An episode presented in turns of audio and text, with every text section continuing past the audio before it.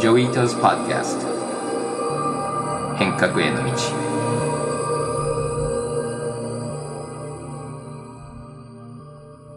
いや、ジョイさん、毎日暑いですね。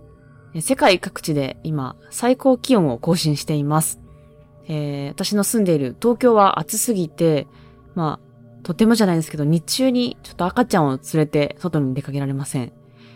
え、ジョイさんは、えー、去年の夏、今頃、同じような会話をした時は、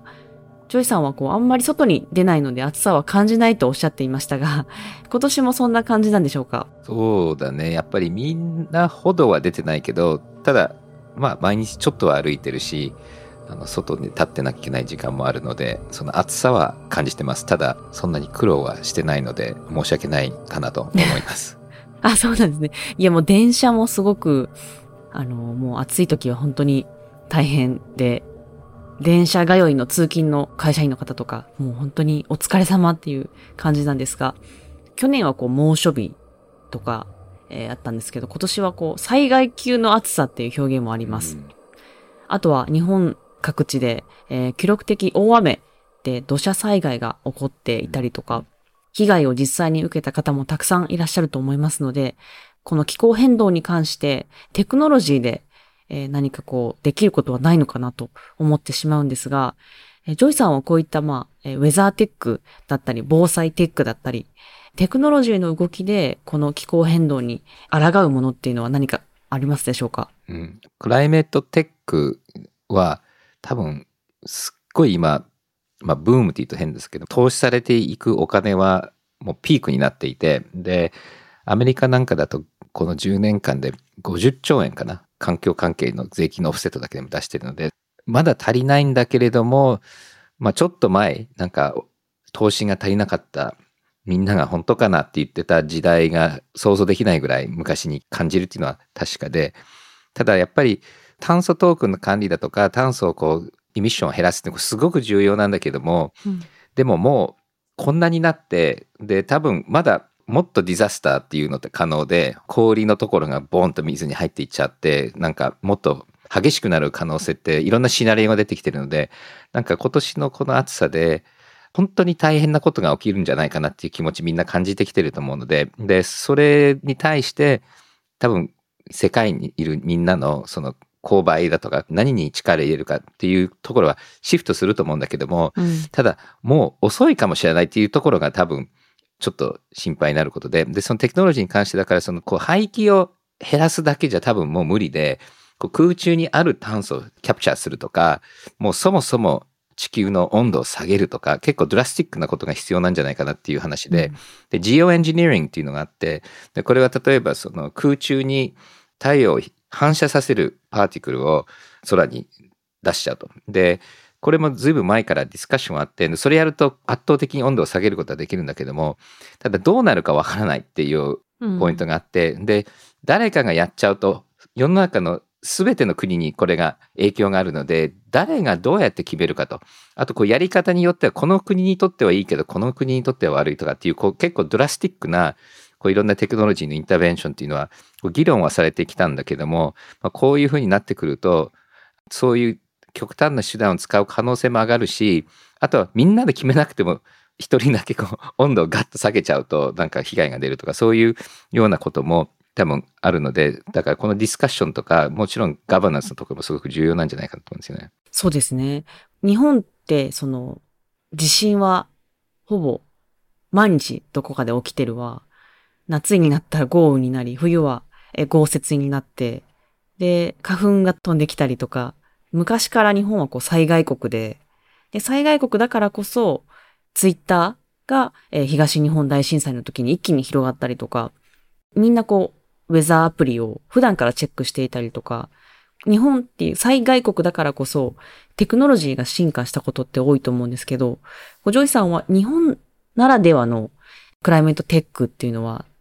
何かどういうことに注目してますか？うん。まあこれ最近のテーマなんだけれども、どうやって仲良くしていくかっていう日本人的なところ、これのテクノロジーでの表現っていうのって、もしかすると出てくるかなと。で、まあ世界中にソーシャルアントレプレナーシップとかみんなで一緒にエネルギー使うの制限しようとかゴミ拾いとかってなくはないんだけども、なんかこう日本ってもしかするとそういうのってもっと早く一般化するとか、結構ポライトなところが、やっぱり人間が環境にとってポライトじゃなかったからこんなことが起きてるのもあって、うんだからこう自然に対するポライトネスをどうやってテクノロジーでコーディネートしたり表現するっていうのが重要なのかなっていうのと、あと日本人って結構ちっちゃくても、ちょっと足りなくても、前もちょっと言ってたその拡大なき生きがいっていう言葉使ってたんだけども、なんかこう、大きくなくても気持ちいいとかかっこいいとかっていうのって結構上手だと思うんだよね。で、なんとなく全部ちょっとちっちゃいじゃない日本。だけれども、こう、それなりにハピネスができるので、こう、海外だとよく、こう、サステイナビリティのために制限をしなきゃいけない。で、それがすごい苦労として感じるんだけども、なんか日本人がそれをちゃんとこう、楽しく気持ちよくできるっていうプロダクトデザインともっとあるかなと思うんだよね。まあだから今までちっちゃい車とかも日本結構上手だったと思うんだけども、それもっと一般的な生活の中で、だからもちろんテクノロジーでいろいろこう廃棄を減らすとかいろんなことやるっていうのは当然なんだけども、やっぱり生活も多少変えないとダメだと思うんだよね。で、日本人はなんかそういうフットプリントを小さくするっていうのも、なんか器用にできるんじゃないかなっていう気はする。ああ、そうですね。まさに、今年も国連の COP28 が11月に控えてますが、日本が主導になって各国でこういったテクノロジーに関するこう連携みたいなところを進められるといいなと思います。こういった、まあ、ジョイさんもおっしゃったように、なんか日本人のそういうこうサステナブルに続ける、そういうなんか気概とか新しい技術がこういった、まあ、災害のえー気候変動とかをこう抑える、日本がこういったクライメートテックのリーダーになるといいなと思います。はい。えーでは、7月のテーマである、えー日本人らしさについて考えていきたいと思います。まずお便りを紹介していきます。え最初のお便りは、サビーさんからです。私の考える日本人らしさとは、型です。型にはまっているというのは、融通が効かないネガティブな意味にも捉えられますが、日本の型というのはもっと奥深いもののように感じます。決められた型の中で無限の表現を生み出すのが日本の文化だと思います。武道、茶道など、道と名の付くものには必ず型があります。変わらない型の中で変わり続けるという相反するものを受け入れられるような、えー懐の深さが日本の文化にはあると思います。えー続いて、マキトさんからです。日本人らしさとは、自然と調和し、謙虚で礼儀正しく助け合い、そして平和を愛する心であると思います。えでは最後はマサさんです。日本人らしさに私的な感情にとらわれたり、利害の計算をしたりしない、えー無視。漢字では私がないと表現します。この無視が美徳になる文化があると思います。英語では selflessness になるでしょうか。オープンソースの開発や貢献、コミュニティのサポートなど、無私の精神はコラボレーションの基盤になっていると思います。この無私の姿勢を持つことは、Web3 の発展やメタバースの発展と相性はいいのでしょうか？えージョイさんのお考えをお聞かせください。はい。えーたくさんのお便りありがとうございます。はい。えージョイさん、この最後のマサさんのメッセージにあった、この無私の姿勢と Web3 の発展の関係については、ジョイさんはどう思われますか？はい。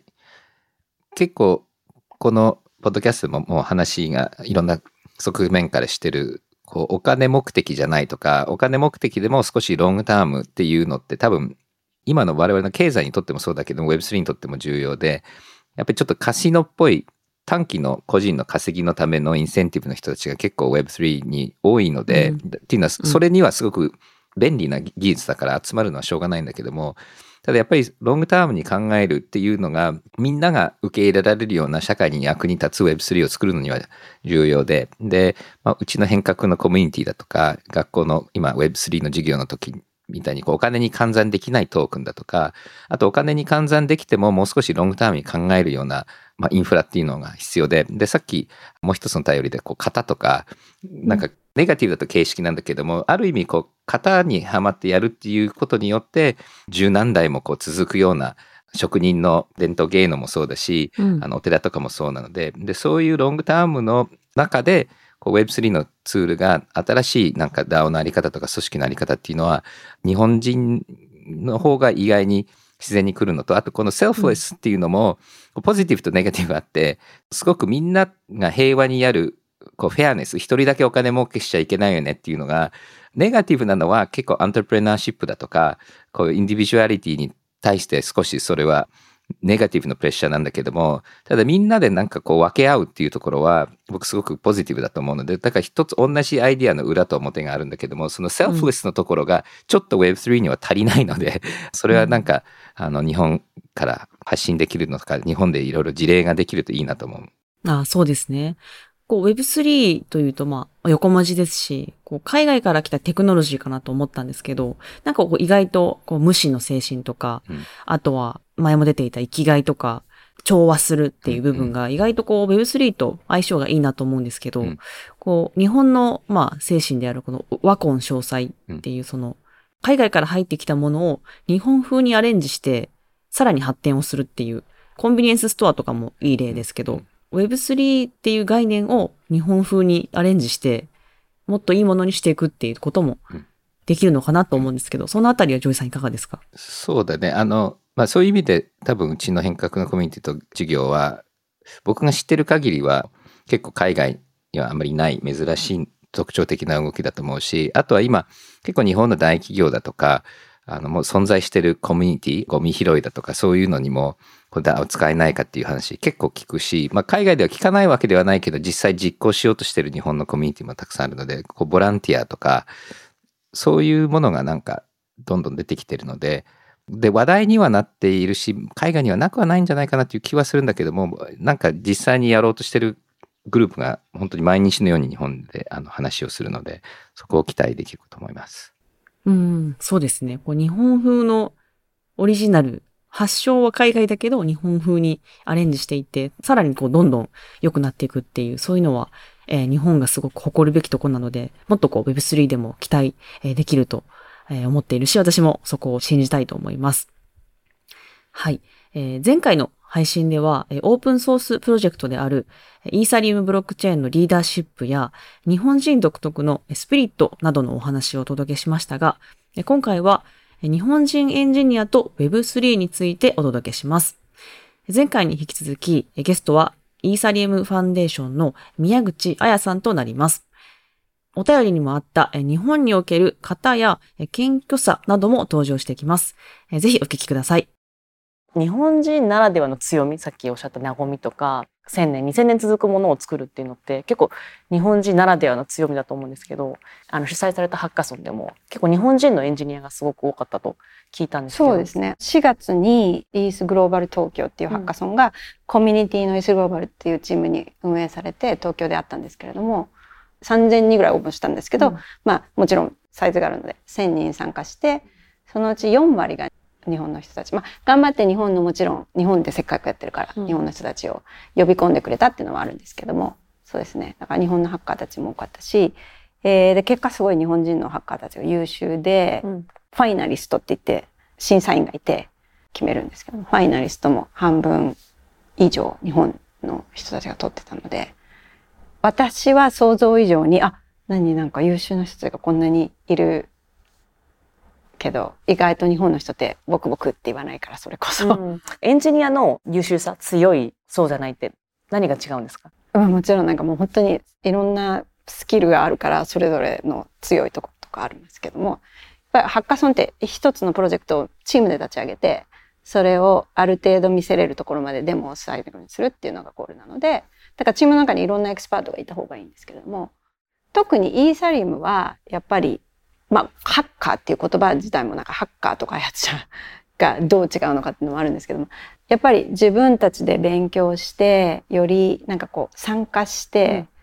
なんかすでにあるものも改善していってみたいな、あと何か、もともとまあネガティブな意味のハッカーってね、それこそハッキングをするっていうホワイトハッカーの逆っていうんですけども、やっぱり自分で作る、自分で何かを見つける。自分でアイディアを作るっていうことを楽しめる人たちだからなんかちょっとコードがかけてそれがどんどん早く開発できるようになるっていうだけじゃない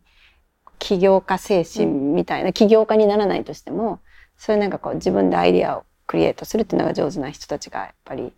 一番なんかこう最先端でいろんなこと学んで、あの人はやって言ってたけど僕だったらこうやってみようみたいな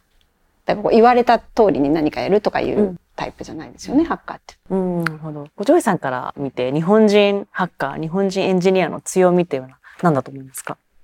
うん、あの、あやさんが言うように多分いろんなタイプがいて、確かにだからハッカーっていうのは命令に従ってこなすタイプではないと思うんだよね。で、日本人のやっぱり自動車会社なんかでも、きっちりしてるけれども、昔からトヨタとかでも結構現場で改善するっていう、こう、ストーリーがあって実際あるんだけども、で、そのトップからの指示のもとに、でもこの範囲の中ではすごくこう改善をするっていうのって、型にはまってるけど、この、この型の中で頑張る。だから例えばそのエンジニアだけじゃなくて、例えば料理人でも日本で400もミシュレンスターあるのは、これ自分の料理を拡大するんではなくて、あとこうなんかレボリューションを起こすんではなくて、どんどんどんどん17代目でもどんどんどんどんこれを良くしていくっていう、この、ただそこの中ではやっぱりすごくクリエイティビティが働いて、だからそこが、あの、やっぱり日本人エンジニアっていうのは、こう、決まったルールの中ですごくクリエイティビティを発揮するので、そことハッカーって結構近いけどちょっと違ったりして、うんで、で、日本って昔から例えば車海外で発明して日本でもっと良くするとか、ゲームも海外で作ったものを日本が良くするっていうので、そのやっぱりインベンションするのは意外に弱いのね。だからノーベル賞は日本で29人しかいなくて、MIT98 人って僕よく言うんだけども、ノーベル賞は今の日本の文化の中でちょっと厳しいんだけども、海外でできたものを日本がこう着陸するとか磨き上げるとか一般化する。だからゲームで言うとイングレスっていうこうタックっぽいすごい面白いロケーションベースの最初のゲームがあったんだけど、やっぱりポケモン GO は日本がやるとかっていうのはあるので、だからもしかするとこの日本人のきちっとこのプロトコルの中で仕上げるのは上手なので、多分そのイーセリアムとかブロックチェーンっていうのは結構すごいコンセプトもあるし、結構動いてんだけれども、でもちょっと安定性が悪いとか、爪が甘いとかっていうところがいっぱいあって、でそこ結構疲れてるんだよね。だからもしかすると、例えばあの、今、ZK っていうゼロ知識証明かな？っていうコンセプトは MIT とかいろんなところでできて、で、そのツールがだんだんエシリアムの周りとかでもできてきてるんだけども、それを実際に、例えばマイナンバーカードとかなんとかでひっつけて、誰でも使える技術にするのなんかは、僕はもしかすると日本人エンジニアってうん。貢献できるんじゃないかなっていうので、それで結構、あやさんたちと、その、この日本人の今回出てきたエンジニアと、あともっとハッカソンに出ないようなコンサバの日本人も、うん。なんかここに入ってきて、なんかちゃんとこう、そのいろんな種類のエンジニアが一個になって、発明するの、ファーストプロトタイプ作るのと、あと最後こう収めるのって、こう、うん。こうなんかネットワークができるといいかな。今あのタイミング的には日本の人の良さが活かせる時が来たって。でで最初のそのプロトコールのレベルとか、ものすごい大きなレベルの 開発研究っていうのはさっきジョーさんがおっしゃったようなすごいイノベーティブなもうちょっと普通に育ってないとか そういう人のが向いてるというかアウト・オブ・ザ・ボックスもう without the box ぐらいのなんかもう箱なしで考えれるぐらいじゃないとそもそも本来の仕組みを全く変えるっていうことなんですけどもでも今ちょっときめ細やかなところが必要なところにようやく来たんですよね。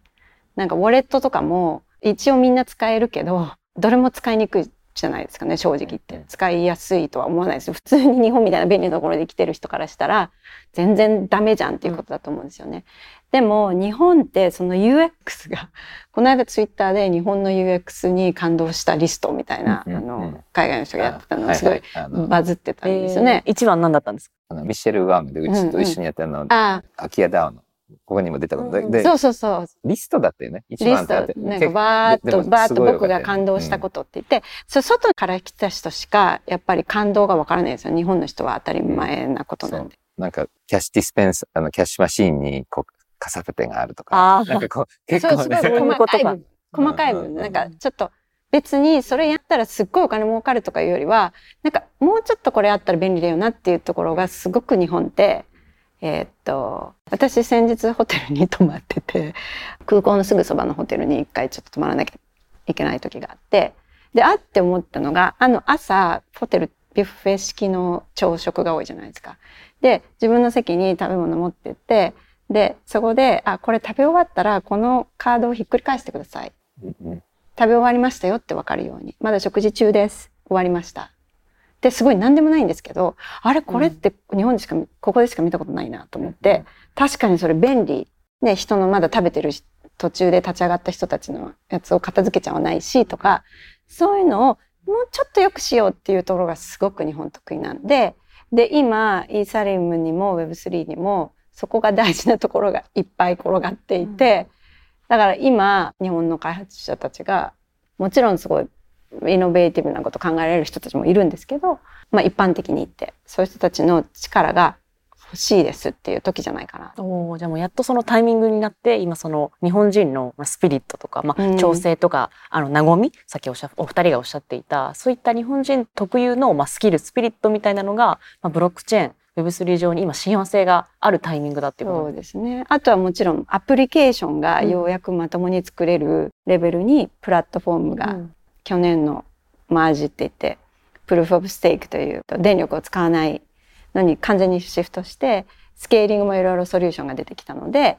まあここから本当にディセントライズ D アップっていうのが活かせる時になってきて、そうするとやっぱりユーザーが見えてくるので、うんユーザーに近いことをするのは個人的に客観的に見ても日本の人たちはとても得意ではないかとうん思います。ジョイさんはあの、まあ、アメリカに長く住んできて日本に最近帰ってこられてそういった日本人のスピリットと、うん。まあ、ブロックチェーン Web3 の親和性っていうのはうん。あのどこにあると考えてますか？そうだね。まあ今、あやさんが言ったところもそうだと思うし、たまたま日本って海外がバブってた時に規制が強かったので、被害者が少ないしので、で、アメリカは結構被害者が多いから、やっぱイメージが悪いんだよね。で、だから日本でなんか Web3 の授業をやって、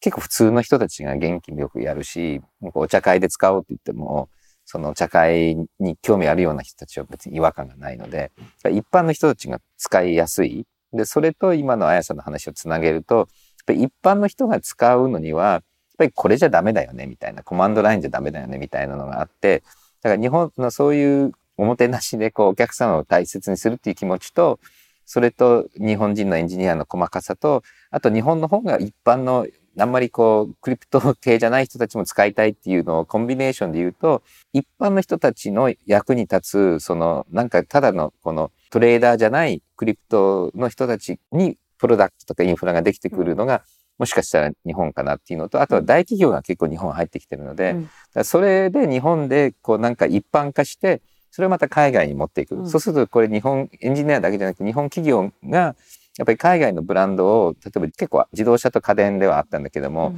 Web2 の時ないんだよね。Web2 の日本のブランドってほとんど海外行ってなくて、でもこれが Web3 の時代ってそのチャンスがあるかなっていうのがあって、ただ僕ちょっとあの思うのは、エンジニアの話最後ちょっと付け加えると、日本ってエンジニアの地位が低いんだよね。だからうん海外よりもお給料も低いし、海外よりもなりたいっていう人も少ないし、やっぱり日本の方がその厳しい苦しい怖いのあんまりやりたくない、なんかこんなになんで一生懸命働かなきゃいけないうんっていう、こう、職業でもあるのね。で、そこの職業からもうちょっとリーダーシップだとか、もうちょっとデザインだとか、制作とか、そういうところにもエンジニアみたいな人が入っていくような日本にしないと、次の日本の DX のフェーズに行けないので、だからもう一つやっぱりこの Web3 とかクリプトをきっかけに、もうちょっと技術がわかる人たちが企画とか制作に入っていくようになるといいなと思ってはいるんだけど。逆にもうそこが変わらないとちょっと日本の Web3 の課題ではあるというか、どうしてかというとやっぱり Web3 ってそもそもうん。 intermediary というか仲介者を外して、うん。自分たちで本来なら大きなところに頼らなきゃいけなかったものが使えるようになるとか自分たちで作れるようになる。でソリューションが自分のものになるっていう技術なのでその中に作るっていうところに開発者がアイデア時点でいないといけないんですけどもどうしてもやっぱり日本に来てよく思うのはそのアイデアの相談されるんですけどもうちはもちろんなんか私とか私たちのうちの開発者たちがアドバイスはできるにしても企画の段階でアイデア作りの段階に開発者が入ってないとそもそも話にならないんですけどいますかって言うとそこにいないことが多いんですどちらかというと開発者の人は企画が決まってからはいこれ作りなさいって言われる役みたいに基本になってることが多いのでもちろんスタートアップとかも違うと思うんですよ CTO っていうポジションがあるんで。っていうのが変わらないとやっぱり何もできないなっていうのはあってそこは一番大きく私から見てて言いたいところというか、頑張っておいただきたいなっていうところですね。でそういう意味であのビタリックなんかは本当哲学者だからね。うんであの技術を理解した技術のレイヤーのスタックの中の哲学者だからあのだから2つあるよねその技術分かってる経営者がいないのもそうだけども日本のエンジニアもなかなかそういう哲学のレイヤーまでうんこう伸びようっていうアスピレーションもなくて、そこでこう両方すごく必要なんじゃないかなと、そうですね。だからなんかこう、もちろんいろんな人を入れて補足する必要もあるし、それから今ジョーさんがおっしゃったように、例えばマスマティシャンとか数学者とかいっぱい入ってるじゃないですか、うちの業界ってもともとプラットフォームを作ってるレイヤーの人たちは。で、そういう人たちも、例えば大事な問題を与えて解くことはできるんですけども、正しい問題に向かっているかどうかっていうのは誰かが考えなきゃいけない。だから数学者自体が考えるのか、他にちゃんとそれを見極める人がいるのかっていうのの、そのコンビネーションがうまくいかないと、やっぱり技術だけどんどんこれできるように、例えばスケーリングもどんどんスケールすればいいじゃんっていうことになると、え、それすると早くできるけど、この価値観は失うよねっていうのを見れる人がいないといけないので、やっぱりいろんな、はい。ジョイさんがおっしゃってた哲学の部分で、あの、宮口さんが本、今後のイーサリウムを語る上で、すごい重要になったっていう本があって、それがあの、ジェームス・カースさんの、あの、 Finite and Infinite Games っていう本を挙げていたと思うんですけれども、はいこれは宮口さんのプロジェクトにどういう影響を与えたんですか？そうですね。その本の、まあ、簡単に説明をすると、いわゆるゲームを勝つためにするっていうのが、 finite game、まあ、限りのあるゲームだと。で、 infinite game っていうのは勝つためにやってるんじゃなくて、みんなでゲームを続けるためにプレイをする。っていう、すごいシンプルにまとめられた、まあ私は今バイブルみたいに思ってるのがあるんですけど、で、まあきっかけはもともと、まあジョイさんとも共通の知り合いとか、スチュワート・ブランドが紹介してて推薦してて、でその頃スチュワートのやりとり特にあった得意だったので、で、そう本読んだ時に、イーサリムのコミュニティの、えーエコシステムのみんなで作り上げるところの良いところが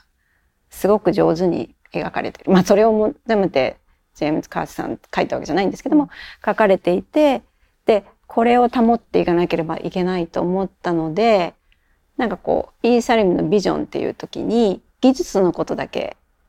言いがちなんですけども、私の役割として、じゃあどんなビジョンだっていうのをイーサリムファンデーションとして掲げたらいいかなって思った時にみんなに私にとってのイーサリムビジョンっていうのはインフィニットガーデンだって言って、そのインフィニットの今言った本のまあ、勝つためにゲームをしないインフィニットのゲームをすることのインフィニットなんですけども、ガーデンっていうのは私たちがコントロールするんではなくて、自然に起きること、自然をどうやって活かせていけるかっていうのが私たちの役割なので、でもやっぱりメンテナンスというか、まあ、例えば完全な何も触らない自然の中だったら何も触らなくてもいいのかもしれないですけど、いろんなものが出来上がっていく、建物とかが出来上がっていく中で、やっぱり自然が悪いように壊されてないかだとか、ちゃんとみんなのところに火が当たってるかだとか、そういうことを見なきゃいけないから。だから、それができてる状態だったら、なんかイーサリムっていうのは、街とか機械、マシーンっていうよりは、なんかこうガーデンみたいなイメージがぴったりくるんではないか。っていうので、なんかポロッと、うちのメンバーに年末にいつもメッセージをするんですけど、入れたら割とこうみんなが響いてくれた、納得してくれた人たちがいたので、あ、やっぱこういうことをもっと伝えていかなきゃいけないのかなと思って、コミュニティにも伝えるようにして、そうするとコミュニティの人たちがみんなそれを、やっぱりまあ本の威力もそうですけども、やっぱり何かこう、わかりやすいイメージを作るっていうのも、ね、すごいビジュアルにこう描けたと思うん描けですけどる。のはやっぱりね、ジョイさんもこう生きがいとか和みとかよくお話しされてますけれども、このあの宮口さんの本の話聞いていかがですか？うん、本当に僕もなさっきやっぱりあのガーデナーっていうのって、やっぱりすごく重要ででやっぱり生き物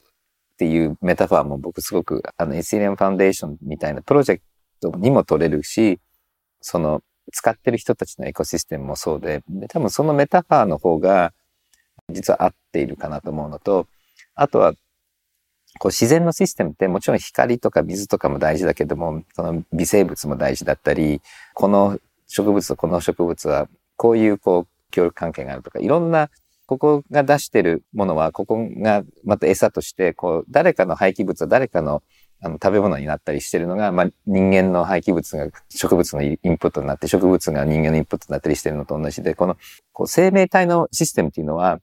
一つの通貨じゃないんだよね。酸素だとか炭素だとか糖分だとかいろんなものがあって生き物によって何を欲しくて何を渡す。でなんかで大量に余ってくると誰かがそれを食べに来るんだよね。だから、うん。こういいガーデンオーガニックなガーデンっていうのは外から物入れなくてもどんどんどんどん元気なのね。で今の経済のシステムってお金っていうすごく一つみんなが欲しいものが結構同じででしかもそれに対してみんな競争してそしてその環境からいろんな あの燃料だとか水とか取って、で、みんなお金を狙ってるっていう、こう全然こうサーキュラーになってないんだよね。だから、この本当に中だけで元気になれるサーキュラーシステムっていうのは、むしろ生態系の方が良くて、で、ここで暗号通貨つながってくるのは、ドルだけとか円だけじゃなくて、いろんな通貨といろんな DAO のトークンがあって、でも全部ドルに換算するんじゃなくて、イスリアムはイスリアムのまんまとか、こういろんなのが価値観がバラバラにあるのと、生態系のエコシステムのこの複雑でリズリアントなのっていうのは僕はメタファーとしてあって、そうするとそれをこう完全にこう理解してる、例えばネイティブアメリカンだとか、アマゾンのレインフォレストの中に住んでる人間の方が、よっぽどいいこう自然のスチュワードっていうか、サポーターだと思うので、だからそのメタファーも僕結構、あやさんとかイスリアムファンデーションにマッチしてるかなと思う。でガーデンっていうとちょっとあの一つの言葉で表すのやっぱり難しいのですごく考えたんで、ガーデンっていうとちょっとあの日本の例えば庭園とかすごい作られた感じに思っちゃうんですけ。どでもイメージは今ジョーさんがおっしゃったえあと私いつも言ってバイオダイバーシティって日本語でなんていうかわかんないですけど生命多様性生とかね。物多様性とか多様性生命多様性。っていういわゆるなんかこう緑だけ生えてればいいとかじゃなくて、実は土の中になんか、えーいろんなものがいて微生物とかもいてでいうのが本来健康な自然っていうのはそうじゃないですか。でやっぱりそれを分かってる今おっしゃったネイティブアメリカンもそうですけどなんかそういう人たちはすごい長く続いてる文化があるんですよね。だからそのダイバーシティ例えばいろんな人を入れた方がいい、えー日本人のうちも入れた方がいいっていうのは今すごいおっしゃっていただいたお金がみんな欲しいものが1個でっておっしゃったんですけど、やっぱりいろんな文化を入れることによって実は例えば日本人ってお金以外のうんもう欲しいものって言ったら例えばリスペクトだとか尊敬してもらいたいとか、そういう欲って強いと思うんですよ日本人ってそういうので。で私はお金すっごいだけもらってもし誰にも尊敬されなかったら嫌だと思う人の方が多いと思うんですよ日本って。だからそういうのが混ざることによって自然淘汰されていく私たちが殺虫剤使って何か殺すとかじゃなくて、良い風に流れていく。でその中で失敗もあって、そこに学びもあってっていう風にしていかないとやっぱり長くは続かないですよね。だからその中に全部殺しちゃうすごい強い生き物がいたらそれもそれで全く違うものになる上にそれが死んだら終わりなので、うんっていうことでまあ割と自分の中では描けてるんですけども、上手に伝わるといいかなって思って、うん。まだいろいろ伝え方を模索中。いやーでもすごいですね。こうイーサリアム財団のリーダーシップ取ってる方が日本人っていうのも知らなかったですし、でこういった日本のスピリットが役に立ってるっていうのも新鮮な話だったんですけれども、ジョイさんは今日お話聞いて、まあすごい日本のエンジニアにチャンスっていう話もすごく良かったと思うんですけど、うん。あのお話聞いてみていかがでしたか？うん、いやちょこちょこ話は聞いてたんだけども、今日さらになんか深いレイヤーで今の例えばそのバイオダイバーシティとその辺の話もなんか僕も考えてたとこと結構つながってくるのでなんかまたいろんな付き合い方があるかなっていうのと、まあ、今僕大学の方でまたエコシステム作ろうとしてるのでそこともなんかなんか一緒にできるんじゃないかなという感じはしました。はい、で宮口さん今日はありがとうございました。ありがとうございました。えージョイさん、このインタビューの中には、日本人エンジニアにとって、えー今のイーサリウムはチャンスというお話がありましたが、ジョイさんの会社でもあるえーデジタルガレージでも、えー現在エンジニアを募集していると聞きましたが、はいえー具体的にはこの今の時代、どんなエンジニアが求められてるんでしょうか？はい。まあ、いろんな エンジニア今必要だと思うけれども、多分、この Web3 の文脈では、イスリアムの EVM っていうこうイスリアムバーチャルマシンのプログラミングに使うソリディティとか、そういうあのブロックチェーン言語をわかる人は、すごくどんな会社でも多分必要で、ただ、あやさんも言ってたけれども、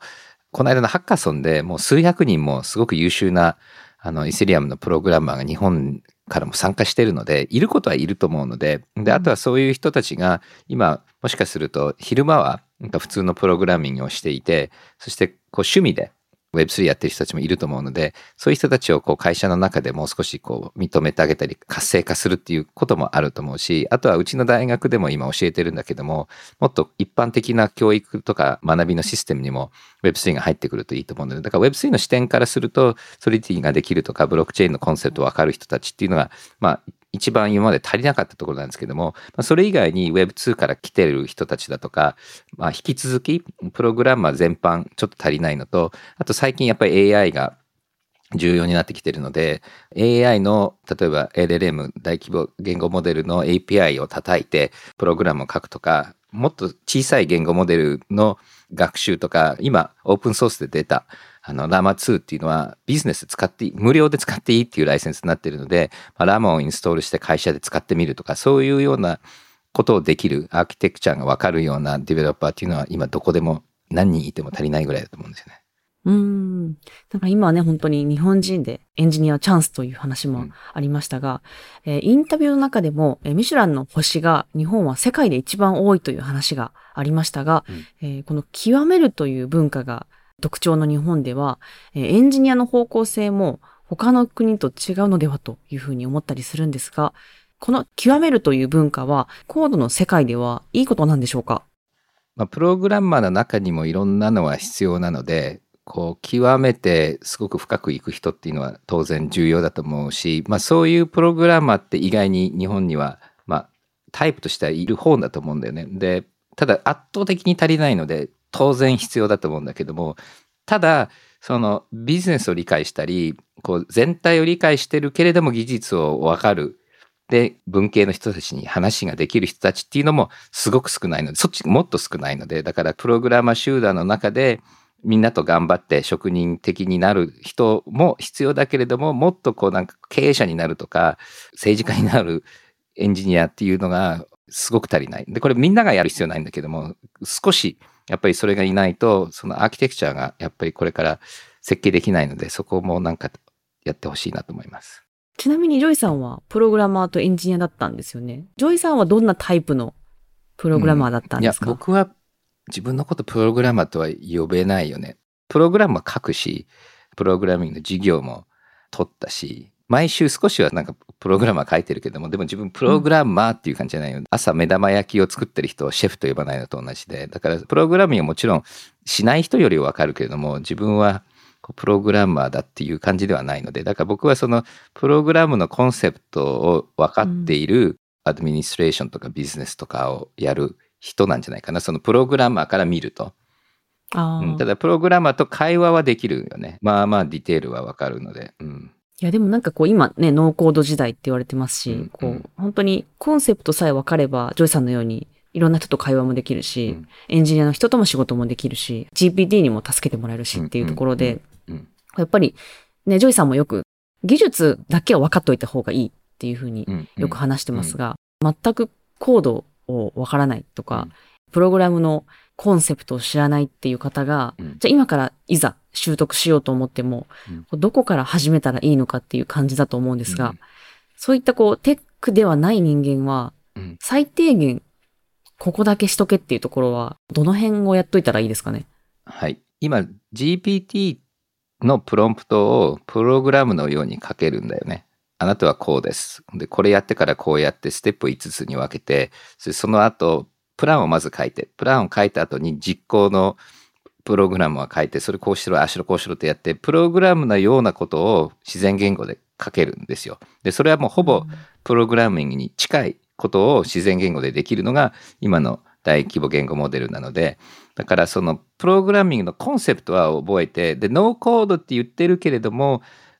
まあ、半分コードに近いようなものが、まず GPT に対してできるんだけども、ただその実際にソフトを書くときに AI に助けてもらうと、書いたもの読めなきゃいけないので、だから僕なんかは手書きでは書けない漢字はかな漢字変換で書かなきゃいけないけども、ただ全く見ないで、そのまんま大事な人に送ったら絶対変な漢字が入ってるので、それはできないじゃない。だからある程度読めなきゃいけないので、だから本当にコードを今のコーパイロットとか GPT で書こうとすると読めないとダメなので、だから僕みたいにとりあえず読める人はまだできるけれども、完全にノーコードで全くコードがいらなくなるかっていうと、今のツールだとそこまでいかないし、あとはいずれノーコードになるにしても、一旦手でできるように、だから僕も会計はまず手で理解して、そして会計ソフトを使った方がいいのと同じで、まあだから掛け算とか割り算を、例えば割り算を手でやんなくても僕はいいと思うんだけども、そういうのコンセプトに必要なディテール、会計だとか、プログラミングっていうのは多少、やっぱりやった方が本当はいいと思うんだよね。で、で、まあ、ノーコードはもちろん、その、だからビジネスマンとか政治家とか、まあ、一部の経営者なんかは、もしかするとそのコーディングをやんなくてもいいかなと思うんだけれども、本当にちょっと技術のとこに入っていく人は、今はまだ少しはコード、とりあえず書く、だから僕みたいにとりあえずこう、何が起きてるか、こう目で確かめられるぐらいは、やった方がいいんじゃないかなと思う。うん。これじゃあやるとしたら、ビジネスパーソンがやるとしたら、コードは何から始めればいいですか？うん。だからビジネスパーソンはまず多分僕は GPT みたいなところからまず始めて、うんだから僕なんかだと、 productivity のツールを全部プログラム書いてる。だから僕は Python とあの JavaScript を使って、うん Google カレンダーから全部自分の今日のアポイントを引っ張ってきて、でそこの中でちゃんとフォーマットされたノートのテンプレートをファイルに吐き出して、そして Obsidian っていうnote taking アプリが入ってくるので、で、それをちゃんと僕が好きなようにフォーマットして、で、それを全部ファイルしていくっていうのを全部ソフトウェアに書いて、それをキーに全部登録してあるので、で、あとはその一つずつの、例えばあの、ここでピュッてセレクトするとそこに入ってる漢字を読み上げてくれるとか、違うものを叩くと辞書を引いてコピペするとか、そういうすごく簡単な scripting は普通の Mac とかだといろんなツールがあるし、いろんなビデオがあるんで、うんそまあ、そこから始めるっていうのはい一個あるし、多分だから自分の今毎日やってる仕事で、あの少しこれをオートメーションした方がいいようなところは、プログラム書くやり方はたくさんあると思うんだよね。で、そこに今 GPT とか入れる。だから本当はその AI もプログラムをかけるともう少しこういろいろ、例えば自動的にこの人から来たメールはこういうふうにいじって、そしてまたこの人に返信しようみたいなのも、あうんのスクリプトをかければできるので、まあ、そういうところから始めるっていうのが一つのこう、忙しい人のやり方かもしれないし、もうあとはオンラインのコミュニティで自分の趣味の世界で入っていくっていうのもありだと思うんだけども、ただ絶対やんなきゃいけないかっていうのと、いやいややるのはあんまり進めないけど、こう、やったら僕は普通の人は楽しいんじゃないかなと思うので進めてるんだけど、それはちょっと僕の勝手な想像かもしれない。いやでもね、子供とかもあのマイクラでハマるように、やっぱりやると手を動かして実際作るとうん。ハマる人ってあの多いというふうに聞きます。私も自分でホームページ作ってるんですけど、うんその時にコードを覚えてるんで、うん。うん。形が変ってなるとまた書き直してっていうとちゃんと反映されるので、なんかそこのこう建築していってるような感じはやっぱりコーディングできるとうん。楽しいので、うん一般の人はハマるんじゃないかなと私も思います。はい。はい。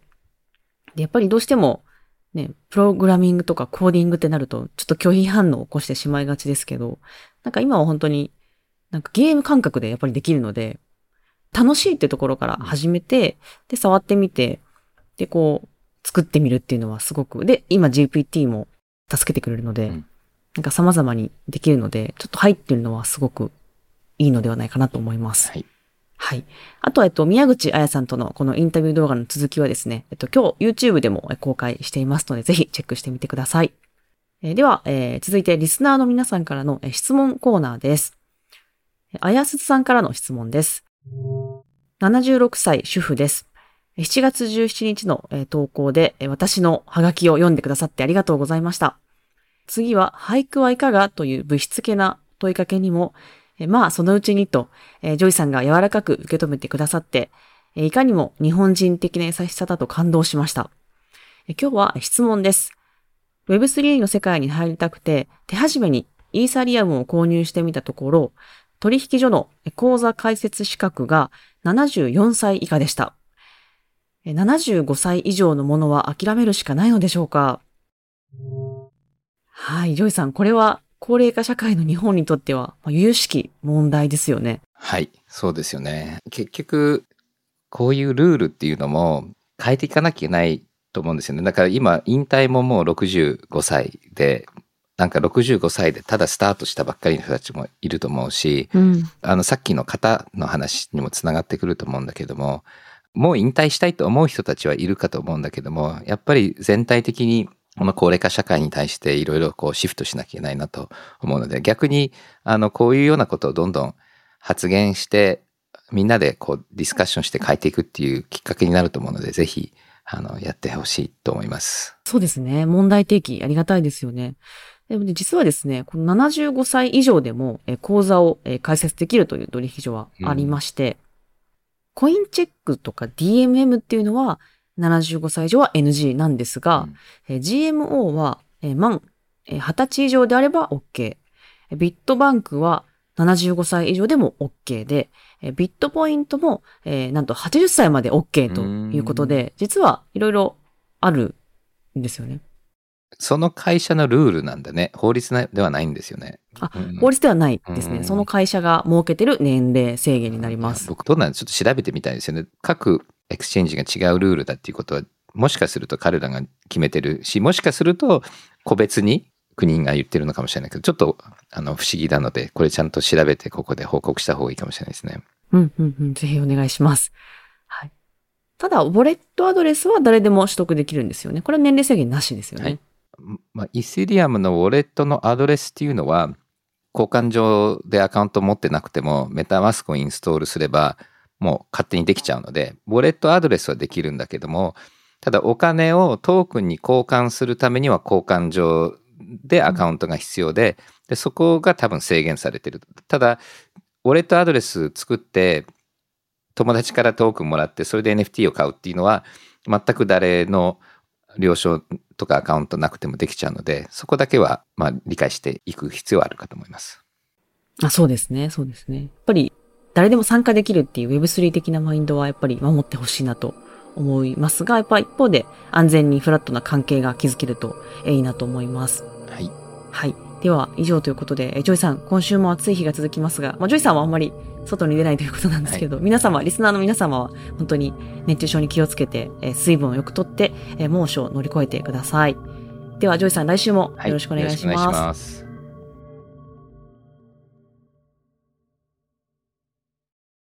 デジタルガレージは